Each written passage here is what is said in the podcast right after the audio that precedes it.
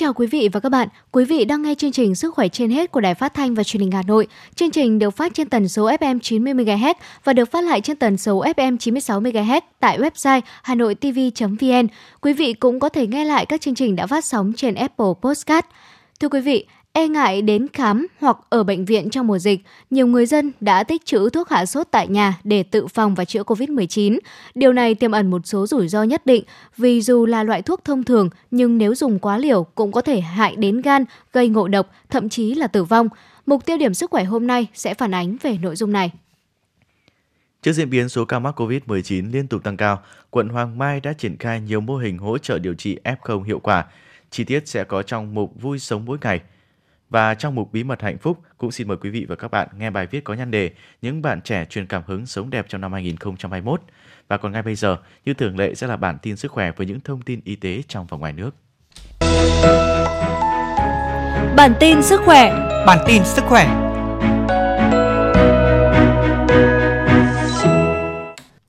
Thưa quý vị và các bạn, Sở Y tế Hà Nội vừa có văn bản chỉ đạo các đơn vị y tế trong và ngoài công lập căn cứ tình hình dịch bệnh, chức năng, nhiệm vụ được giao tiếp tục tăng cường công tác phòng chống dịch COVID-19 đảm bảo an toàn, hiệu quả, tập trung vào công tác xét nghiệm SARS-CoV-2. Cụ thể, khi phát hiện các trường hợp có kết quả xét nghiệm dương tính, cần nhanh chóng khẩn trương thực hiện công tác cách ly điều trị, điều tra, khoanh vùng, truy vết, xử lý dịch bệnh theo đúng quy định của Bộ Y tế thực hiện tư vấn, hỗ trợ cơ quan đơn vị và người dân trên địa bàn các biện pháp phòng chống dịch, tránh tình trạng người dân tự điều trị tại nhà không theo hướng dẫn của y tế hoặc tự di chuyển đến bệnh viện nơi đông người. Sở Y tế cũng giao nhiệm vụ cho Trung tâm Kiểm soát Bệnh tật Hà Nội tăng cường truyền thông, hướng dẫn người dân, đơn vị trên địa bàn chấp hành các quy định phòng chống dịch, đặc biệt là với người dân tự xét nghiệm COVID-19, cần khuyến cáo khi tự thực hiện test nhanh có kết quả dương tính, liên hệ ngay với y tế địa phương để được tư vấn. Thông qua đó giúp cho y tế địa phương phát hiện sớm ca bệnh nghi ngờ, khoanh vùng và dập dịch, đồng thời hạn chế lây nhiễm cho cộng đồng. Đồng thời thông báo số điện thoại đường dây nóng của Sở Y tế, tổng đài 1022 về việc tư vấn hướng dẫn người mắc COVID-19 để người dân thực hiện liên hệ và được cung cấp thông tin kịp thời.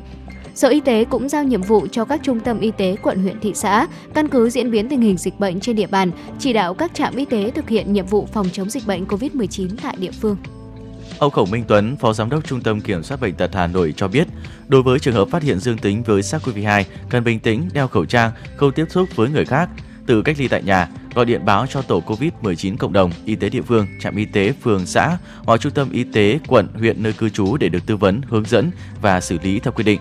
Sau khi nhận thông tin, các đơn vị cử cán bộ y tế để tiếp cận trường hợp có kết quả xét nghiệm test nhanh kháng nguyên dương tính và tiến hành lấy mẫu xét nghiệm test nhanh kháng nguyên hoặc lấy mẫu xét nghiệm RT-PCR mẫu đơn để khẳng định. Trong trường hợp kết quả dương tính, nếu gia đình đủ điều kiện sẽ được cách ly điều trị tại nhà. Nếu không đủ điều kiện sẽ được chuyển sang điều trị tại các đơn vị thu dung điều trị COVID-19. Trong khi chờ cơ quan y tế địa phương cử cán bộ tiếp cận, tuyệt đối không tự di chuyển đến các bệnh viện. Có thể dẫn đến tình trạng lây nhiễm trên diện rộng, đặc biệt tại các cơ sở y tế, cũng như dẫn tới tình trạng quá tải của bệnh viện. Tất cả các trường hợp bệnh không có triệu chứng hoặc là triệu chứng nhẹ đều được cách ly điều trị tại nhà hoặc trạm y tế lưu động. Trong thời gian chờ cơ quan y tế can thiệp, người nhà cần hỗ trợ động viên tinh thần người bệnh, tham khảo các hướng dẫn chăm sóc người bệnh không triệu chứng hoặc triệu chứng nhẹ tại nhà để tự chăm sóc, tránh hoang mang, lo lắng. Khi có dấu hiệu chuyển biến nặng hoặc chưa được can thiệp hỗ trợ trong thời gian dài, cần liên hệ ngay với cơ quan y tế địa phương Đối với trường hợp âm tính, ông Khổng Minh Tuấn khuyến cáo người dân không chủ quan lơ là phòng chống dịch nếu có kết quả test nhanh âm tính, vẫn đảm bảo tuân thủ 5K và các hướng dẫn phòng chống dịch bệnh COVID-19 của cơ quan y tế. Hà Nội vừa ra văn bản quy định mới về triển khai áp dụng phòng chống COVID-19 đối với người nhập cảnh. Theo đó, người nhập cảnh đã tiêm đủ số liều vaccine hoặc đã khỏi bệnh COVID-19 sẽ tự theo dõi sức khỏe tại nơi lưu trú, gồm nhà ở, khách sạn, nhà nghỉ, khu nghỉ dưỡng, trụ sở của cơ quan đại diện, ký túc xá, nhà khách của cơ sở sản xuất kinh doanh trong 3 ngày đầu kể từ ngày nhập cảnh không được tiếp xúc với người xung quanh, không được ra khỏi nơi lưu trú. Người nhập cảnh thực hiện xét nghiệm SARS-CoV-2 vào ngày thứ ba kể từ ngày nhập cảnh. Nếu kết quả xét nghiệm âm tính thì tiếp tục theo dõi sức khỏe đến hết 14 ngày kể từ ngày nhập cảnh. Trường hợp kết quả xét nghiệm dương tính thì xử lý theo quy định. Đối với người nhập cảnh chưa tiêm vaccine hoặc tiêm chưa đủ liều vaccine COVID-19 sẽ thực hiện cách ly tại nơi lưu trú trong 7 ngày kể từ ngày nhập cảnh, thực hiện xét nghiệm SARS-CoV-2 vào ngày thứ ba và ngày thứ bảy nếu kết quả xét nghiệm âm tính với SARS-CoV-2 thì tiếp tục theo dõi sức khỏe đến hết 14 ngày. Trường hợp kết quả xét nghiệm dương tính thì xử lý theo quy định. Đối với người nhập cảnh dưới 18 tuổi, người từ 65 tuổi trở lên, phụ nữ đang mang thai, người có bệnh lý nền, nhưng không phải theo dõi điều trị tại cơ sở y tế được cách ly cùng cha hoặc mẹ, người chăm sóc. Người chăm sóc phải tiêm đủ liều vaccine phòng COVID-19 hoặc đã khỏi bệnh COVID-19 và phải ký cam kết tự nguyện cách ly cùng sau khi được giải thích về các nguy cơ lây nhiễm COVID-19, phải thực hiện nghiêm các yêu cầu về xét nghiệm và các quy định về phòng chống dịch như đối với người nhập cảnh. Sở Y tế Hà Nội đã ban hành quyết định về quy trình triển khai chương trình sử dụng thuốc Monupiravir có kiểm soát trên cộng đồng cho F0 thể nhẹ tại Hà Nội theo 4 tiêu chuẩn và 4 bước. Theo Sở Y tế Hà Nội có 4 tiêu chuẩn F0 được tham gia chương trình. 1. Người có kết quả test nhanh kháng nguyên hoặc PCR dương tính trong vòng 5 ngày. 2. Từ 18 tuổi trở lên, ưu tiên đối với những trường hợp trên 50 tuổi hoặc có bệnh nền. 3. Cam kết đồng ý tham gia chương trình. Và 4. Không có các chống chỉ định dùng thuốc. Trong trường hợp bệnh nhân được cách ly điều trị tại nhà phải có quyết định hoặc văn bản của Chủ tịch Ủy ban dân cấp xã hoặc cơ quan có thẩm quyền đồng ý cho cách ly tại nhà. Phó giáo sư tiến sĩ Đào Xuân Cơ, Phó Giám đốc phụ trách quản lý điều hành bệnh viện làm trưởng đoàn cùng với các chuyên gia hàng đầu của Bệnh viện Bạch Mai đã đi khảo sát đánh giá thực trạng công tác chuyên môn vận hành của các trạm y tế lưu động, cơ sở thu dung điều trị người nhiễm COVID-19 trên địa bàn quận Đống Đa.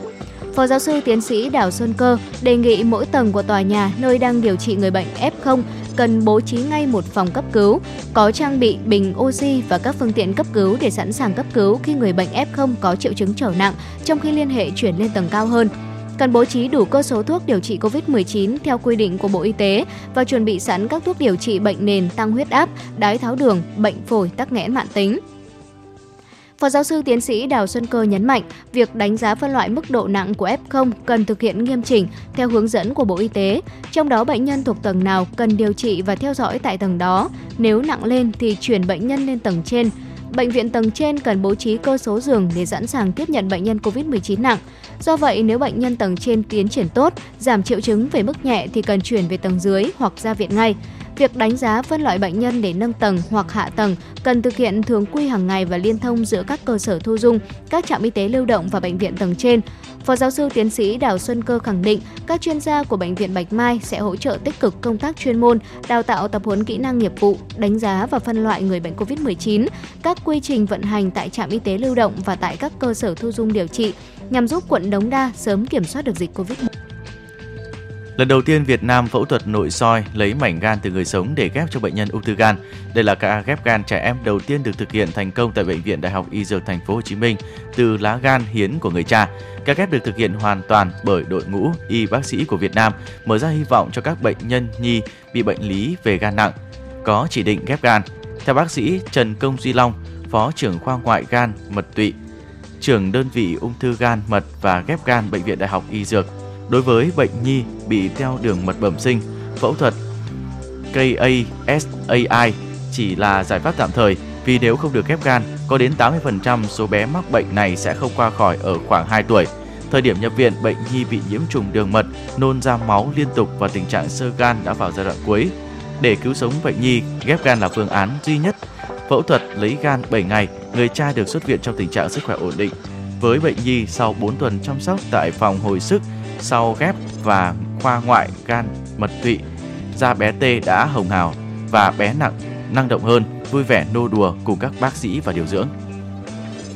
Theo các số liệu của Trung tâm Nghiên cứu và Kiểm toán Hồi sức tích cực Anh, trong giai đoạn từ tháng 5 đến tháng 11, tỷ lệ nằm phòng ICU ở những người mắc COVID-19 trong độ tuổi 60 đã tiêm hai mũi vaccine chỉ là 0,6% trên 100.000 người trên một tuần, trong khi tỷ lệ này ở những người trong độ tuổi tương tự và chưa tiêm vaccine là 37,3% trên 100.000 người trên một tuần tức là mức độ rủi ro cao khoảng 60 lần so với những người đã tiêm vaccine.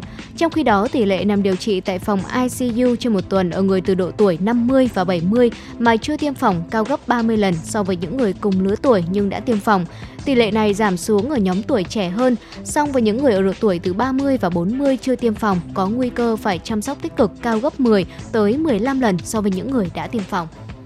Trong lúc số ca COVID-19 đang tăng mạnh trên toàn cầu, một số nước châu Âu đã ghi nhận những kỷ lục mới và buộc phải công bố các biện pháp hạn chế ngay sau lễ Giáng sinh.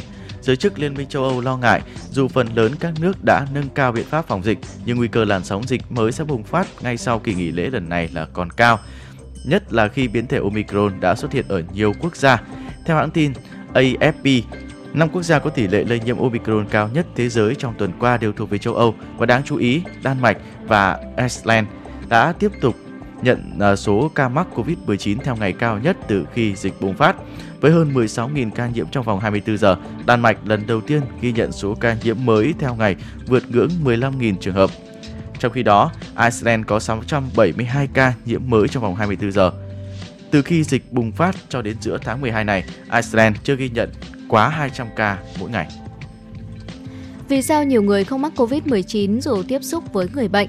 Để làm sáng tỏ điều này, các nhà nghiên cứu tại Đại học London, Anh đã tiến hành phân tích dữ liệu của 731 nhân viên y tế trong làn sóng lây nhiễm đầu tiên ở nước này.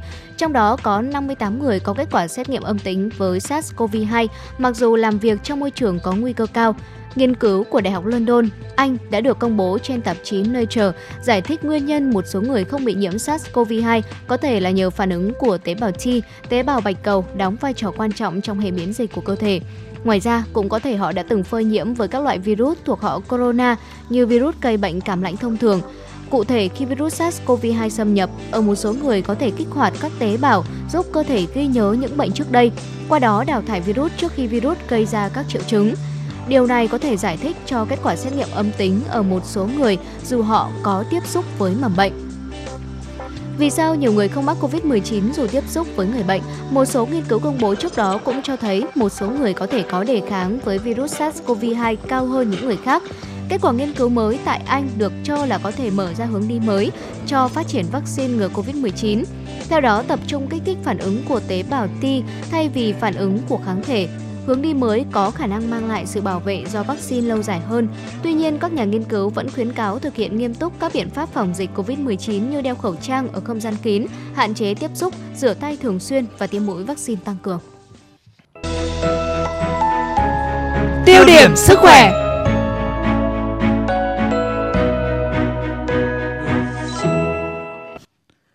Thưa quý vị và các bạn, dịch COVID-19 đang diễn biến phức tạp trên cả nước nhất là thủ đô Hà Nội, nhiều F0 nhẹ đã được theo dõi điều trị tại nhà.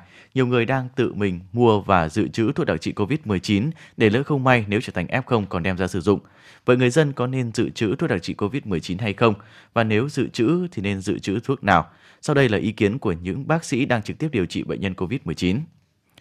Trong bối cảnh dịch bệnh COVID-19 diễn biến phức tạp, xuất hiện tình trạng người dân tự mua thuốc phòng và điều trị COVID-19. Lợi dụng tâm lý lo lắng của người dân, nhân viên nhiều cửa hàng thuốc đã giao bán các mặt hàng sách tay từ Nga, Trung Quốc với lời quảng cáo có khả năng phòng chống lây nhiễm và điều trị COVID-19. Về vấn đề này, bác sĩ Trần Hải Ninh, trưởng khoa nội Bệnh viện nhiệt đới Trung ương nói nhất là hàng trôi nổi làm sao mà mình biết được nguồn gốc xuất xứ? Hiện tại mình không có cái nguồn nhập khẩu chính ngạch nào. Và tất cả những cái thuốc đấy đều là hàng ờ, uh, trôi nổi thôi. Uh, không có kiểm định không có cấp phép không có visa nhập khẩu tất cả những cái hướng dẫn ở trong những cái hộp thuốc đó uh, thì nó đều bằng tiếng nga và không phải là ai thì cũng có thể đọc và hiểu được. Và cái việc uống thuốc thì um, đúng liều nó rất là quan trọng. Thậm chí có những cái thuốc như là favipiravir thì uh, liều uống thuốc của các ngày nó còn khác nhau. Không phải ngày nào cũng uống cùng một cái liều thuốc. Và cái đấy thì người dân mà muốn uống được phải có bác sĩ chỉ định và theo dõi. Ngoài ra thuốc nó có rất là nhiều tác dụng phụ. Nó có thể gây suy gan suy thận uh, gây uh, phản vệ gây uh, dị ứng. Thuốc nó có rất là nhiều tương tác tức là bản thân những cái thuốc này nó có thể tương tác với những cái thuốc khác mà người bệnh đang sử dụng ví dụ thuốc điều trị huyết áp thuốc điều trị tim mạch thuốc điều trị tiểu đường vì thế mà cái nguy cơ độc tính của thuốc nó lại càng cao thuốc luôn là con dao hai lưỡi Do vậy, thói quen tích trữ thuốc của người dân sẽ rất nguy hiểm nếu không có kiến thức. Theo hướng dẫn tạm thời, danh mục thuốc điều trị ngoại trú cho người mắc COVID-19 tại nhà của Bộ Y tế hiện có 7 nhóm thuốc. Thuốc hạ sốt, giảm đau, thuốc cân bằng điện giải, thuốc hỗ trợ nâng cao sức khỏe, tăng sức đề kháng, thuốc sát khuẩn hầu họng, thuốc kháng virus, thuốc chống viêm, corticosteroid, thuốc chống đông máu. Thạc sĩ bác sĩ Nguyễn Quang Huy, Trung tâm Bệnh nhiệt đới Bệnh viện Bạch Mai nói. Cái thuốc Molnupiravir là cái loại thuốc kháng virus để điều trị đặc hiệu à, COVID-19. Tuy nhiên là nó có rất nhiều tác dụng phụ và hiện tại là nó sẽ có những cái chỉ định à, à theo à, ờ, không phải là những trường tất cả những trường hợp là chúng ta đều phải dùng monopiravir. Các bác sĩ cũng đưa ra những lưu ý trong sử dụng thuốc hạ sốt và những dấu hiệu bị suy hô hấp, cũng như cách dùng các loại thuốc kháng đông, kháng viêm với F0 điều trị tại nhà. Bình thường, trạng thái nhịp thở là dưới 20 lần trên 1 phút ở người trưởng thành. Nếu đếm nhịp thở trên 25 lần trên 1 phút thì có nguy cơ khó thở. Rõ ràng hơn nữa là có cảm giác tức ngực, khó thở, không thể nói hết câu dài. Trọn vẹn một câu, đó là triệu chứng gợi ý suy hô hấp. Tại Hà Nội, F0 điều trị tại nhà từ 18 tuổi trở lên được phát miễn phí 3 gói thuốc, trong đó có gói B gồm nhóm thuốc kháng viêm và chống đông. Trong túi thuốc B, các bệnh nhân không dùng khi chưa có biểu hiện suy hô hấp và đặc biệt là không phải chỉ cần dùng thuốc này là F0 sẽ yên tâm ở nhà. Đây là loại thuốc dùng khi chờ liên hệ bác sĩ hỗ trợ. Ngoài thuốc hạ sốt, các loại thuốc xịt mũi, họng, nước muối sinh lý, rửa mũi và rửa họng, xúc họng, các gia đình cũng nên chuẩn bị sẵn. Em không điều trị tại nhà duy trì tối thiểu việc rửa xúc họng hàng ngày bằng nước muối sinh lý 3 lần trên một ngày. Nhiều hơn có thể là từ 4 đến 5 lần trên một ngày. Không có yêu cầu đặc biệt gì về liều lượng cách dùng. Thạc sĩ bác sĩ Nguyễn Quang Huy khuyến cáo có những cái thuốc điều trị đặc hiệu điều trị theo cơ chế bệnh sinh ví dụ như là à, thuốc à, chống đông chống viêm và các thuốc kháng virus thì những cái thuốc đó là đều có chỉ định và chống chỉ định à, mà rất là nghiêm ngặt. Và cái việc chỉ định à, thuốc à, và theo dõi những cái tác dụng phụ của thuốc sẽ à, phụ phụ thuộc vào những cái bác sĩ chuyên khoa.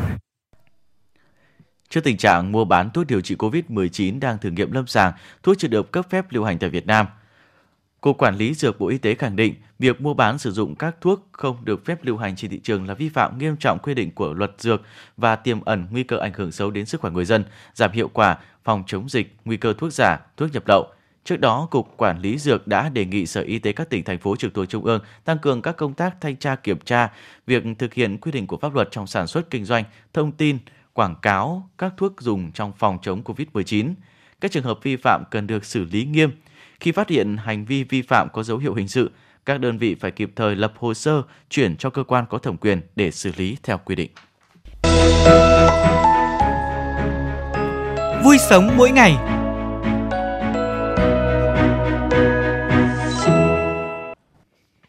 Thưa quý vị và các bạn, trước diễn biến số ca mắc COVID-19 liên tục tăng cao, quận Hoàng Mai đã triển khai nhiều mô hình hỗ trợ điều trị F0 hiệu quả. Bắt đầu từ phường Thanh Trì, cả hệ thống chính trị vào cuộc, từ các hội, đoàn thể tới từng người dân đồng lòng hỗ trợ F1, F0 điều trị hiệu quả. Trạm y tế lưu động phường Thanh Trì được thiết lập từ cơ sở vật chất của trường mầm non vừa mới xây xong nên rất khang trang. Hoạt động từ ngày 16 tháng 12, nơi này đã thu dung điều trị 26 trường hợp F0, trong đó có 15 trường hợp đã khỏi bệnh về nhà. Ngoài ra, trên địa bàn phường còn có 135 F0 khác đủ điều kiện điều trị tại nhà. Công việc chăm sóc F0 không chỉ là trách nhiệm của nhân viên y tế mà còn là của cả hệ thống chính trị. Chia thành 6 tổ, bao gồm tư vấn thăm khám chữa bệnh, phản ứng nhanh, hỗ trợ F0 tại nhà, tuyên truyền vận động giả soát F0 có hoàn cảnh khó khăn, tổ thu gom rác và hỗ trợ mua nhu yếu phẩm. Bà Vương Thị Ánh Tuyết, Phó Chủ tịch Ủy ban nhân dân phường Thanh Trì, quận Hoàng Mai nói với sự ờ, vào cuộc của cả hệ thống chính trị từ ờ, đảng ủy, chính quyền phường, các ban ngành đoàn thể, các tổ chức chính trị, xã hội cùng ờ, sự phối hợp của toàn thể nhân dân trên địa bàn phường thì đã tạo được cái niềm tin của các trường hợp mà nhiễm sars cov 2 yên tâm trong cái quá trình điều trị tại nhà cũng như là điều trị tại trạm thu dung là cái cơ sở trạm y tế lưu động của phường, góp phần giảm tải áp lực đối với lực lượng đội ngũ cán bộ y tế trên địa bàn phường. Đối với các trường hợp F0 điều trị tại nhà, việc được quan tâm chăm lo từ đi chợ hộ, gửi thuốc điều trị đến hỗ trợ tư vấn là việc rất quan trọng. Các tổ chăm sóc F0 đã được Đảng ủy, Ủy ban nhân dân phường quán triệt chỉ đạo thực hiện hiệu quả. Bà Nguyễn Thị Thanh Huyền, Chủ tịch Hội chữ thập đỏ phường Thanh Trì, quận Hoàng Mai cho biết những người mà bị F0 là rất là uh, phấn khởi vì là đã có sự quan tâm của các tổ chức cũng như chính quyền của địa phương uh, người ta yên tâm trong công tác điều trị bệnh Trạm y tế lưu động phường Vĩnh Hưng hoạt động từ ngày 20 tháng 12. Nơi này đang điều trị cho 27 F0 không đủ điều kiện chăm sóc tại nhà, trong đó hai người đã khỏi bệnh. Ngoài các nhân viên y tế được điều động về điều trị các F0 thể nhẹ, còn có lực lượng quân sự, đoàn thanh niên phường hỗ trợ. Mỗi ngày các nhân viên y tế, tổ thu gom rác, vệ sinh môi trường, chăm sóc F0 đều nỗ lực hoàn thành nhiệm vụ. Chị Đỗ Hoài Thanh, điều dưỡng viên trạm y tế lưu động phường Vĩnh Hưng, quận Hoàng Mai nói. Chúng tôi luôn làm việc với một tinh thần là uh, luôn luôn hết lòng vì bệnh nhân Uh, hiện tại thì uh, toàn là bệnh nhân uh, nhẹ và không triệu chứng uh, nên cũng đã có vài bệnh nhân là chúng tôi điều trị khỏi bệnh và ra viện. Uh, quan trọng nhất là thái độ của nhân viên y tế đối với bệnh nhân ạ.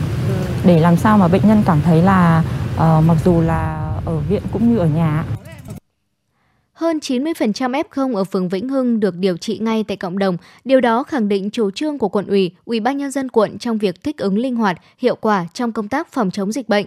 Hiện nay trên địa bàn quận đã có 14 trạm y tế lưu động, mỗi trạm có công suất 150 giường, cùng với một cơ sở thu dung với quy mô 200 giường bệnh để thu dung, điều trị các F0 thể nhẹ. Phát huy tốt vai trò y tế cơ sở cùng với huy động cả hệ thống chính trị vào cuộc là cách mà Hoàng Mai, một quận vùng cam của thủ đô đang ứng phó với dịch bệnh một cách hiệu quả. Bí mật hạnh phúc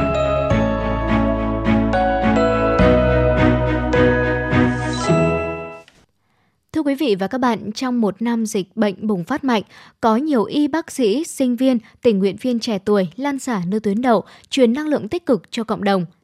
Đặng Minh Trí, 23 tuổi ở Quảng Bình, là một trong 10 cá nhân nhận được giải thưởng tình nguyện quốc gia năm 2021.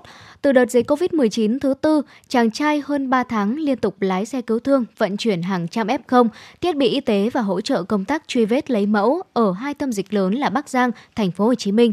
Cuối tháng 8, Trí hồi hương khi dịch bệnh tại Quảng Bình diễn biến phức tạp, anh tiếp tục tham gia vận chuyển bệnh nhân đến khu điều trị của địa phương. Tổng hành trình Trí thực hiện dài hơn 25.000 km. Cuối tháng 5, bác sĩ Đặng Minh Hiệp 28 tuổi và gây mê hồi sức nằm trong số 3 nhân viên y tế của bệnh viện Đại học Y Dược Thành phố Hồ Chí Minh được cử đi Bắc Giang hỗ trợ chống dịch. Trước ngày lên đường, anh quyết định cạo chọc đầu để thuận tiện cho công việc. Hình ảnh bác sĩ trẻ cười tươi thể hiện tinh thần lạc quan trước khi vào tâm dịch gây xúc động mạnh cho nhiều người. Bác sĩ Hiệu cho hay động lực của anh đến từ mong muốn chia sẻ những khó khăn với đồng nghiệp cũng như lan tỏa hình ảnh thông điệp chống dịch tới cộng đồng. Nấu cơm gửi vào khu cách ly, lái xe cứu thương không đồng chở F1, F0 đi cách ly điều trị, tham gia đội mai táng không đồng cho bệnh nhân mất vì Covid-19. Đó là những công việc mà Nguyễn Thị Hà Nhi, 26 tuổi ở tỉnh Bình Phước, trải qua trong nhiều tháng xin đi tình nguyện chống dịch ở thành phố Hồ Chí Minh. Đặc biệt, cô từng là nữ tài xế duy nhất của đội xe không đồng nhưng không nghỉ hôm nào vì các anh làm được, con gái cũng làm được. Khi dịch bớt căng thẳng, Nhi và đồng đội vẫn tiếp tục lái xe hỗ trợ các trạm y tế đưa F0 đến bệnh viện giã chiến để điều trị và đưa bà con hết bệnh về nhà. Trong đợt dịch Covid-19 căng thẳng tại thành phố Hồ Chí Minh, ba anh em Quách Thiều Minh, Quách Minh Anh, Quách Giang Nghi, quận 10 đăng ký trở thành tình nguyện viên hỗ trợ chống dịch – Họ cùng là sinh viên Đại học Y Dược Thành phố Hồ Chí Minh. Với tầm niệm đều được ừ, huấn luyện về kỹ năng y khoa, có kiến thức nhất định trong lĩnh vực y tế. Ba anh em mong muốn góp sức đẩy lùi dịch, mong được ba mẹ tin tưởng, ủng hộ vì hiểu rằng đây là việc làm cần thiết và ý nghĩa. Dù vất vả, ba anh em cảm thấy gắn kết, quan tâm nhau nhiều hơn bao giờ hết. Cuối tháng 7, ba chị em Trần Thị Tú Linh, Trần Thị Huyền Trang đều tốt nghiệp trường Đại học Y Dược Huế và Trần Thị Thanh Tuyền, sinh viên năm nhất khoa răng hàm mặt trường Đại học Văn Lang cũng cùng lên tuyến đầu chống dịch tại thành phố Hồ Chí Minh. Đều theo học ngành y, được đào tạo bài bản nên cả ba cảm thấy đó là trách nhiệm của bản thân mình.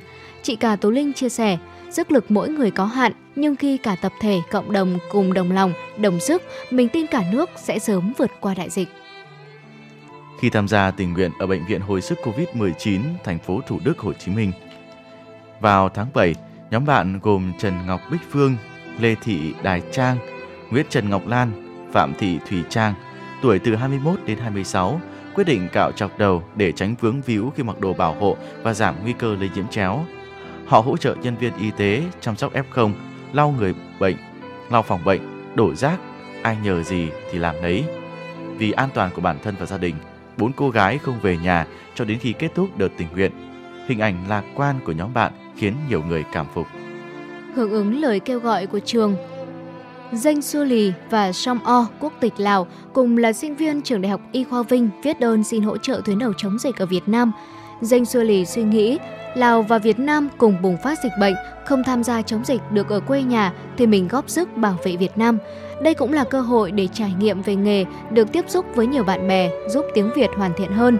Som O mong muốn được học hỏi kinh nghiệm từ anh chị khóa trên và nhân viên y tế. Trước khi lên đường, cô lường trước được nguy cơ lây virus nên tìm hiểu kỹ thông tin dịch bệnh và các biện pháp nhằm hạn chế rủi ro.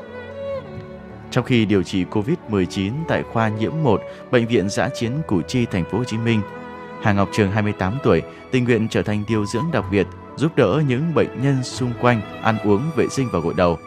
Anh chia sẻ, khoa tôi có bệnh nhân phải chạy thận, nhiều người khác lại bị liệt chân hoặc già yếu không thể tự chăm sóc mình. Trong khi đó, các anh chị nhân viên y tế phải làm quá nhiều việc. Tôi muốn góp sức để hỗ trợ mọi người.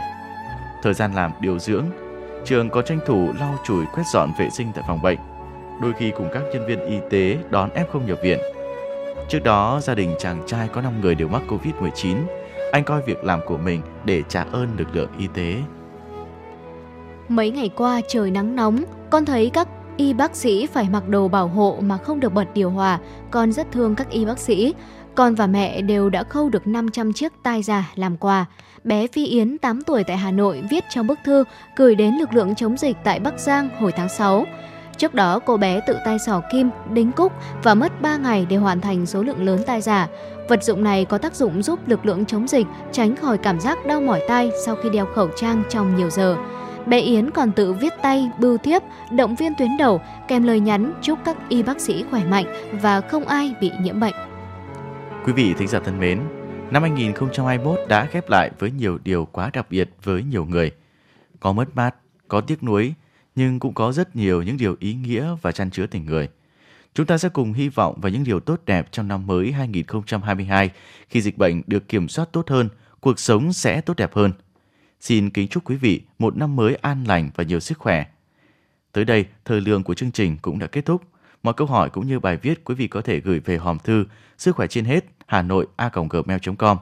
Chương trình do biên tập viên Hoa Mai, các phát thanh viên Thu Thảo, Bảo Nhật và kỹ thuật viên Duy Anh thực hiện. Bây giờ, xin mời quý vị đến với các chương trình hấp dẫn khác của Đài Phát thanh và Truyền hình Hà Nội.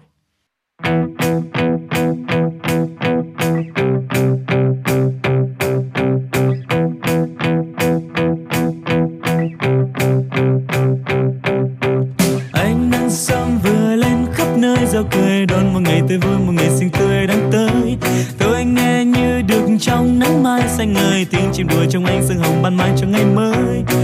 Và tôi lên mình đi thăm con đường đường sẽ đông người người chân lối. Và tôi ghé vào một quán vắng bên đường, tặng cho tôi một ly cà phê cho buổi sáng. Xin chào phố phường, quen chào những con đường. Đã cho tôi cùng bao buồn vui, cùng tôi lớn. Xin chào nơi quán, quen một sớm tôi ngồi. Có bao người bạn bè thân mến vừa mới quen. Xin chào cô hàng bao ngã tư đường ôm nụ cười thân quen đầu con phố. Xin chào em, sáng nay dáng hoa tươi cười. Đã cho tôi một ngày tươi mới đã biết bao. Đôi chân tôi được đi đến bao nơi rồi, đến thăm người thân quen và người chưa quen ở nơi nơi. Những ánh mắt gợi lên biết bao vui buồn, vẫn như còn trong tôi và điều chưa nói để thiết tha. Dành cho tôi một vài giây phút nao lòng, buồn cho những cuộc đời chưa vui. Đời vẫn thế nào, ai lo hết cho ai người lên thôi và đón ngày vui rồi sẽ tới. Xin chào phố phường quen chào những con đường. Đã theo tôi cùng bao buồn vui cùng tôi lớn. Xin chào nơi quán quen sáng nay đâu rồi? Có bao người bạn bè thân mến mình đã quen. Xin chào cô hàng bao ngã tư đường. Chúng sẽ ôm nụ cười thân quen giờ đi vắng.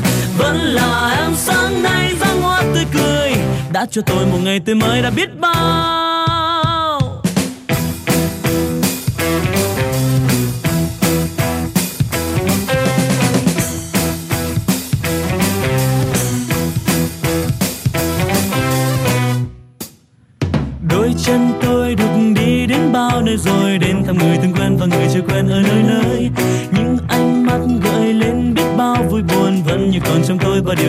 để thiết tha. Dành cho tôi một vài giây phút nao lòng, buồn cho những cuộc đời chưa vui. Đời vẫn thế nào ai lo hết cho ai. Cười lên thôi và đón ngày vui rồi sẽ tới. Xin chào phố phường quen, chào những con đường. Đã theo tôi cùng bao buồn vui cùng tôi lớn. Xin chào nơi quán quen, sáng nay đâu rồi? Có bao người bạn bè thân mình mình đã quen. Xin chào cô hàng bao ở ngã tư đường cười, thân quen rồi đi vắng. Vẫn là em sáng nay răng hoa tươi cười. Đã cho tôi một ngày tươi mới đã biết bao.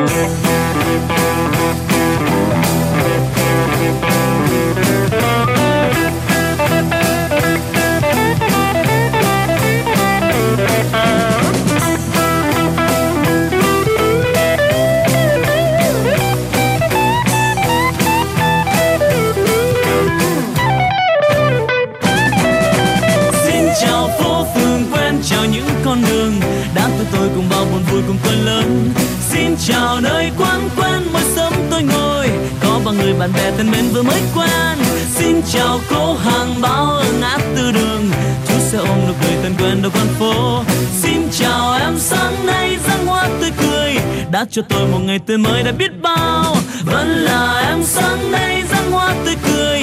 Đã cho tôi một ngày tươi mới đã biết bao.